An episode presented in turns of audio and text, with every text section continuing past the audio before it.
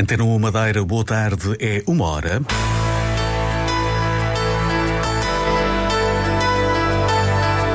Antena 1 Madeira, informação.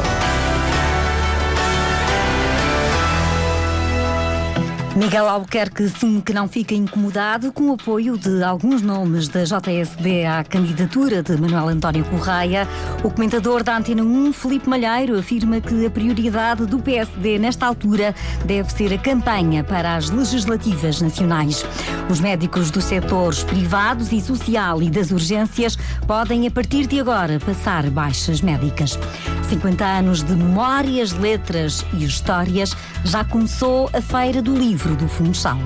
E vai começar o Diário Regional que conta com Miguel França no controlo técnico. A edição é de Celina Faria.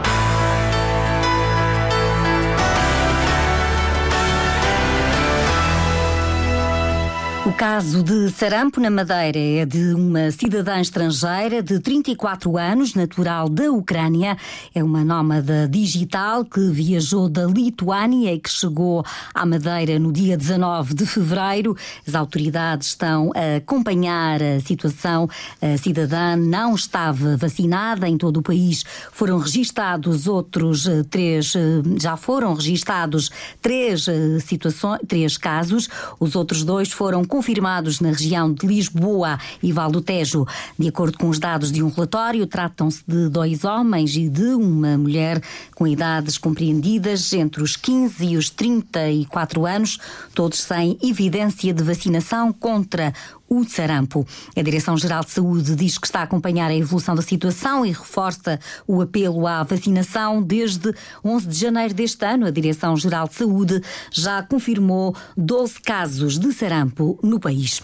A partir de hoje, os médicos dos setores privados e social e dos serviços de urgência podem passar baixas médicas no Serviço Regional de Saúde. Já antes da entrada em vigor da nova lei, os médicos podiam passar os atestados de incapacidade nas urgências. O secretário regional, Pedro Ramos, explica que a decisão é sempre do médico. De facto, todos aqueles, os vermelhos, os laranjas e os amarelos que têm necessidade de ir ao serviço de urgência, se o médico assim o entender, e isto é que de facto tem que ser de facto ressalvado, é que se o médico o entender, porque a passagem de um atestado, um certificado de incapacidade, é um ato médico. Se o médico o entender, tem agora de facto a possibilidade de o fazer e, portanto, sempre foi assim, também aqui na Madeira já é assim.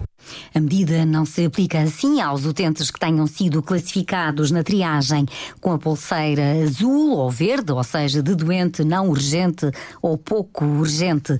A declaração apenas pode ser emitida quando a situação de doença do trabalhador não exceder os três dias e pode ser solicitada duas vezes por ano. O Dia Mundial da Proteção Civil é assinalado durante o dia na Praça do Povo, no Funchal.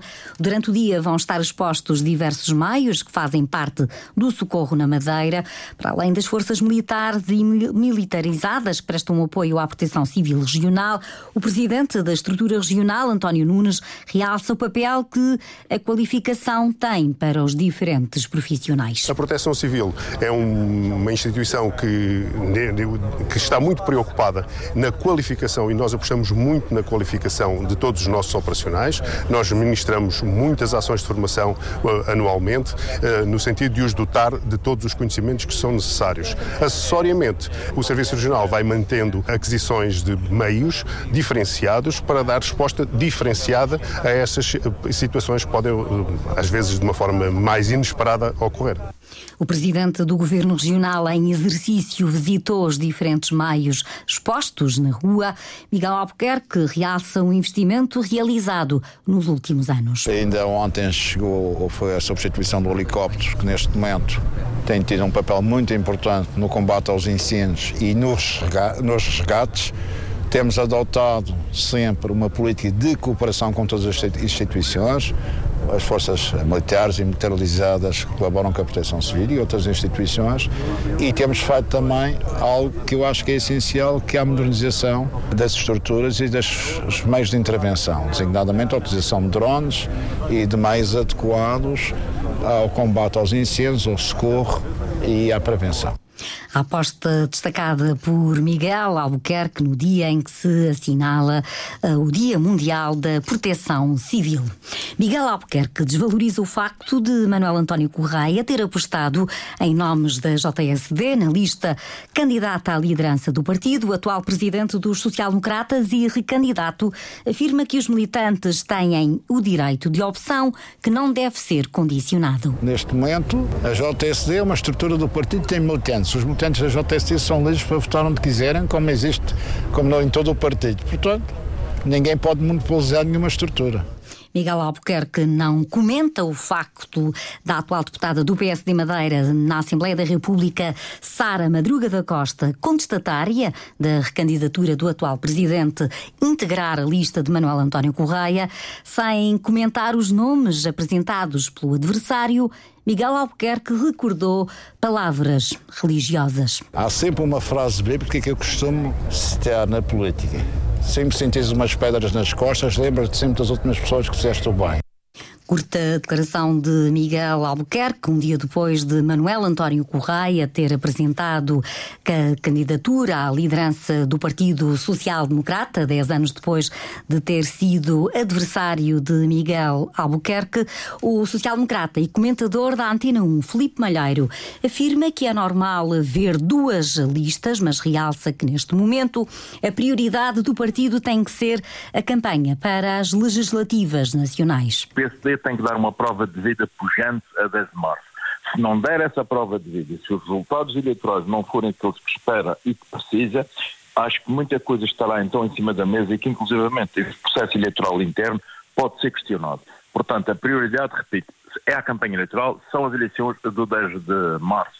Depois, no dia 11 de março, se quiserem retomar a discussão e os debates e passar notícias para eh, portanto, uh, os órgãos de, de informação sobre o tema interno do PSD da corrida eleitoral, muito bem. Mas acho que devemos fazer um período de nojo, digamos assim, até o dia 10, 10 de março.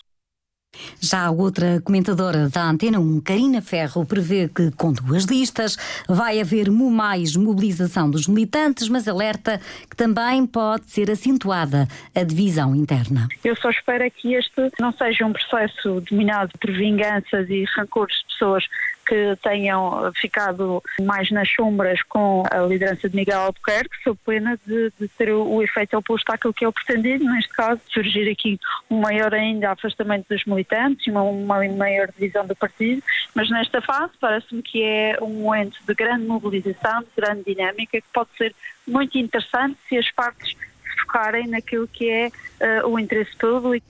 A análise dos dois comentadores da Antena 1 às eleições internas, as, ele, as eleições internas no PSD estão marcadas para o próximo dia 21 e o Congresso acontece 21 e 22 de abril. Os agricultores podem, a partir de hoje, concorrer aos apoios integrados no pedido único. O diretor regional de Agricultura, Marco Caldeira, explica a ajuda atribuída. O pedido único é um apoio que é concedido aos agricultores, que visa compensá-los pela prática da agricultura uh, em zonas uh, desfavorecidas, como é o caso da região autónoma da Madeira. A agricultura praticada aqui é feita em microparcelas e isto é um apoio que visa também manter a atividade agrícola e manter a paisagem aqui nesta, nesta região.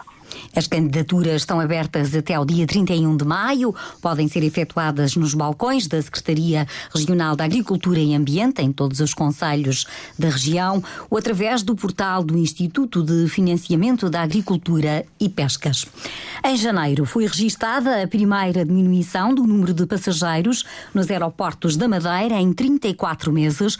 Houve uma redução de cerca de 3% em comparação com o mesmo mês do ano passado. A diminuição foi verificada tanto nos voos internacionais como nos domésticos.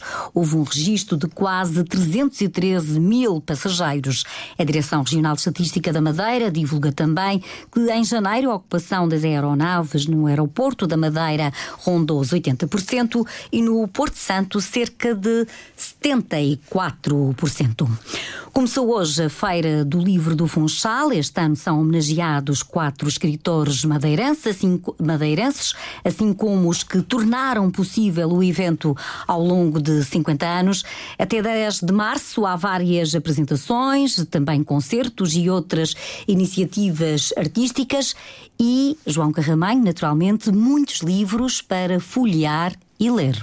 São 50 anos de memórias que estarão representadas na edição deste ano da Feira do Livro, mas não só, diz Sandra Nóbrega, o rosto da organização. A Câmara Municipal do Funchal vai editar 10 livros, são 10 edições apoiadas pela Câmara Municipal do Funchal. Isso já revela a dinâmica em termos de, de, de produção uh, literária que nós temos uh, na cidade do Funchal. Para além dos livros, a feira tem outras atrações. Há uma com o nome de Cabeçudos que permite ouvir a voz de autores. É algo muito interessante porque as pessoas podem entrar entram dentro do cabeçudo e vão ouvi-los uh, falar. Uh, é, é, como se estivessem sozinhos com eles a, a ouvi-los. Os livreiros ainda andavam na azáfama de montar os estantes e Rui Oliveira, que percorre outras feiras, reconhece que sem eles, os livreiros, os autores podem não chegar onde querem. O nosso intuito maior é a divulgação de escritores, por isso iremos ter cá escritores durante toda a feira, praticamente a todas as horas, e que muitas vezes eles começam a escrever não são conhecidos e precisam de ser conhecidos. E nós damos-lhes esse trampolim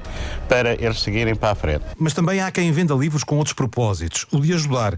Na Estimei, Maria João Freitas tem livros em segunda mão que ajudam outros. Tive a oportunidade de participar aqui na Feira do Livro, à qual estou muito grata, porque é uma forma de divulgar o projeto. E também este meio livros, que tem mais de 3 mil livros, todos também em segunda mão. A Arte das Palavras também mora no chão. O projeto Trégua, de práticas artísticas para a reinserção social, trouxe às portas do Baltasar Baltazar Dias um jogo da glória. Catarina Claro é quem orienta este projeto que junta reclusos e livros. Jogo esse que se baseia na ideia de que há 50 anos atrás um livro podia levar à prisão. E nós, em conjunto com a equipa Trégua dentro do estabelecimento prisional do Funchal, com um grupo de nove homens privados de liberdade, desenhámos este jogo que no fundo nos leva uh, numa viagem de reflexão sobre aquilo que pode um livro uh, em reclusão ou também uh, fora dela. A Feira do Livro abre todos os dias às 10 da manhã e fecha às 9 da noite. As horas dos lançamentos são normalmente entre as 5 e as 6 da tarde. É uma feira que teve início hoje e que pode ser visitada até ao próximo dia, 10 de março, dia em que até lá estão agendadas muitas iniciativas neste evento que comemora 50 anos. No mês passado foram socorridas duas pessoas em quatro ações de busca e salvamento coordenadas pelo Subcentro do Funchal. Em todo o país, em 42 ações de busca foram auxiliadas 26 pessoas desde o início do ano foram já resgatadas, um total de 50 em 68 ações de busca e salvamento. Os dados são revelados num comunicado da Marinha Portuguesa. Continua em vigor um aviso da Capitania do Porto do Funchal até às 6 da manhã de amanhã, devido ao vento forte no mar. A agitação vai ser ainda mais forte depois de amanhã. As ondas podem chegar aos 4 metros e meio, tanto na costa norte como no Porto Santo, o que justifica um aviso amarelo amarelo do Instituto Português do Mar e da Atmosfera no domingo. Está assim concluído o Diário Regional da UMA. Contou com Miguel França no controlo técnico. A edição foi de Celina Faria.